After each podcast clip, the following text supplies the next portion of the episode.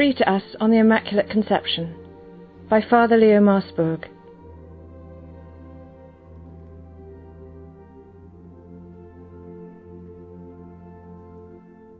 We are contemplating for a few minutes the feast we celebrate on the 8th of December, and I would like to start that contemplation with the antiphon taken from Isaiah, which says, I exult for joy in the Lord. My soul rejoices in my God, for he has clothed me with a garment of salvation and robed me with a cloak of justice, like a bride adorned with her jewels. I believe this is a beautiful starting point for our conversation and our reflection on the Immaculate Conception. And I believe that I have to clarify an error which I myself for many years was subject to that the Immaculate Conception is the conception of Jesus in the womb of Mary. This is not the case. It is the conception of Mary in the womb of her mother Anna. I believe that starts us off to think why is that something so exceptional? Why is that conception of Our Lady in the womb of Anna something which we celebrate in a feast day, in a special feast day? I believe it's because we rejoice in the Lord for the unique holiness He has given to Our Lady. Her unique holiness was not a special gift for her. She was not just a, a privileged woman whom the Lord has chosen, but He has chosen the whole humankind in her. She is only, maybe one could say, the point where He where He entered that human history.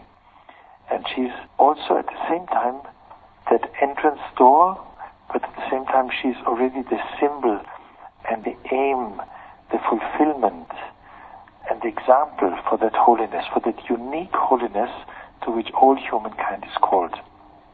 And God has somehow promised in that vocation which He gave to Our Lady, He has promised that He will lead the whole of humankind to that holiness. And Our Lady in Lourdes, she calls herself, when the children ask her, Who are you? She says, I'm the Immaculate Conception. And we know that in baptism, which is symbolized also by the water of Lourdes, in baptism, we all are called to follow her into that holiness, into that complete cleanliness in front of God. And humankind will not find its peace unless it is clean, unless it is holy, whole.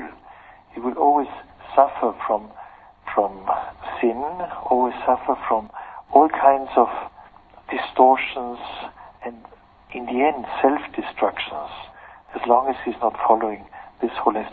And it's, it's wonderful that in many cities in Central Europe, the, you have the statue of the Immaculate Heart as a reminder of the city that everybody is called to that holiness.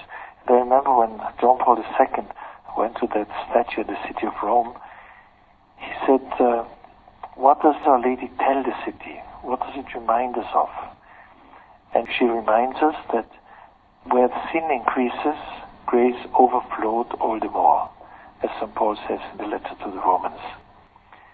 She is the Immaculate Mother who tells the people of our time, do not be afraid. Jesus defeated evil, uprooted it, freed us from his rule.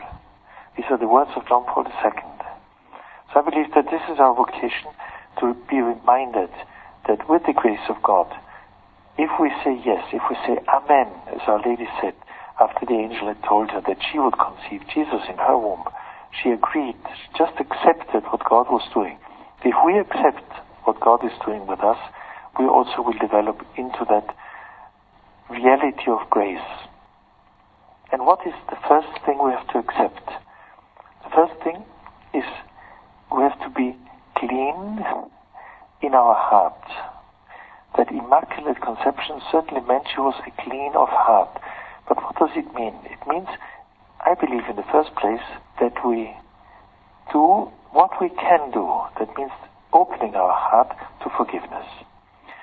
Jesus has redeemed us because he forgave all of us everything, all the sins. And he only waits for us to open our hearts that He can make that forgiveness concrete in our life.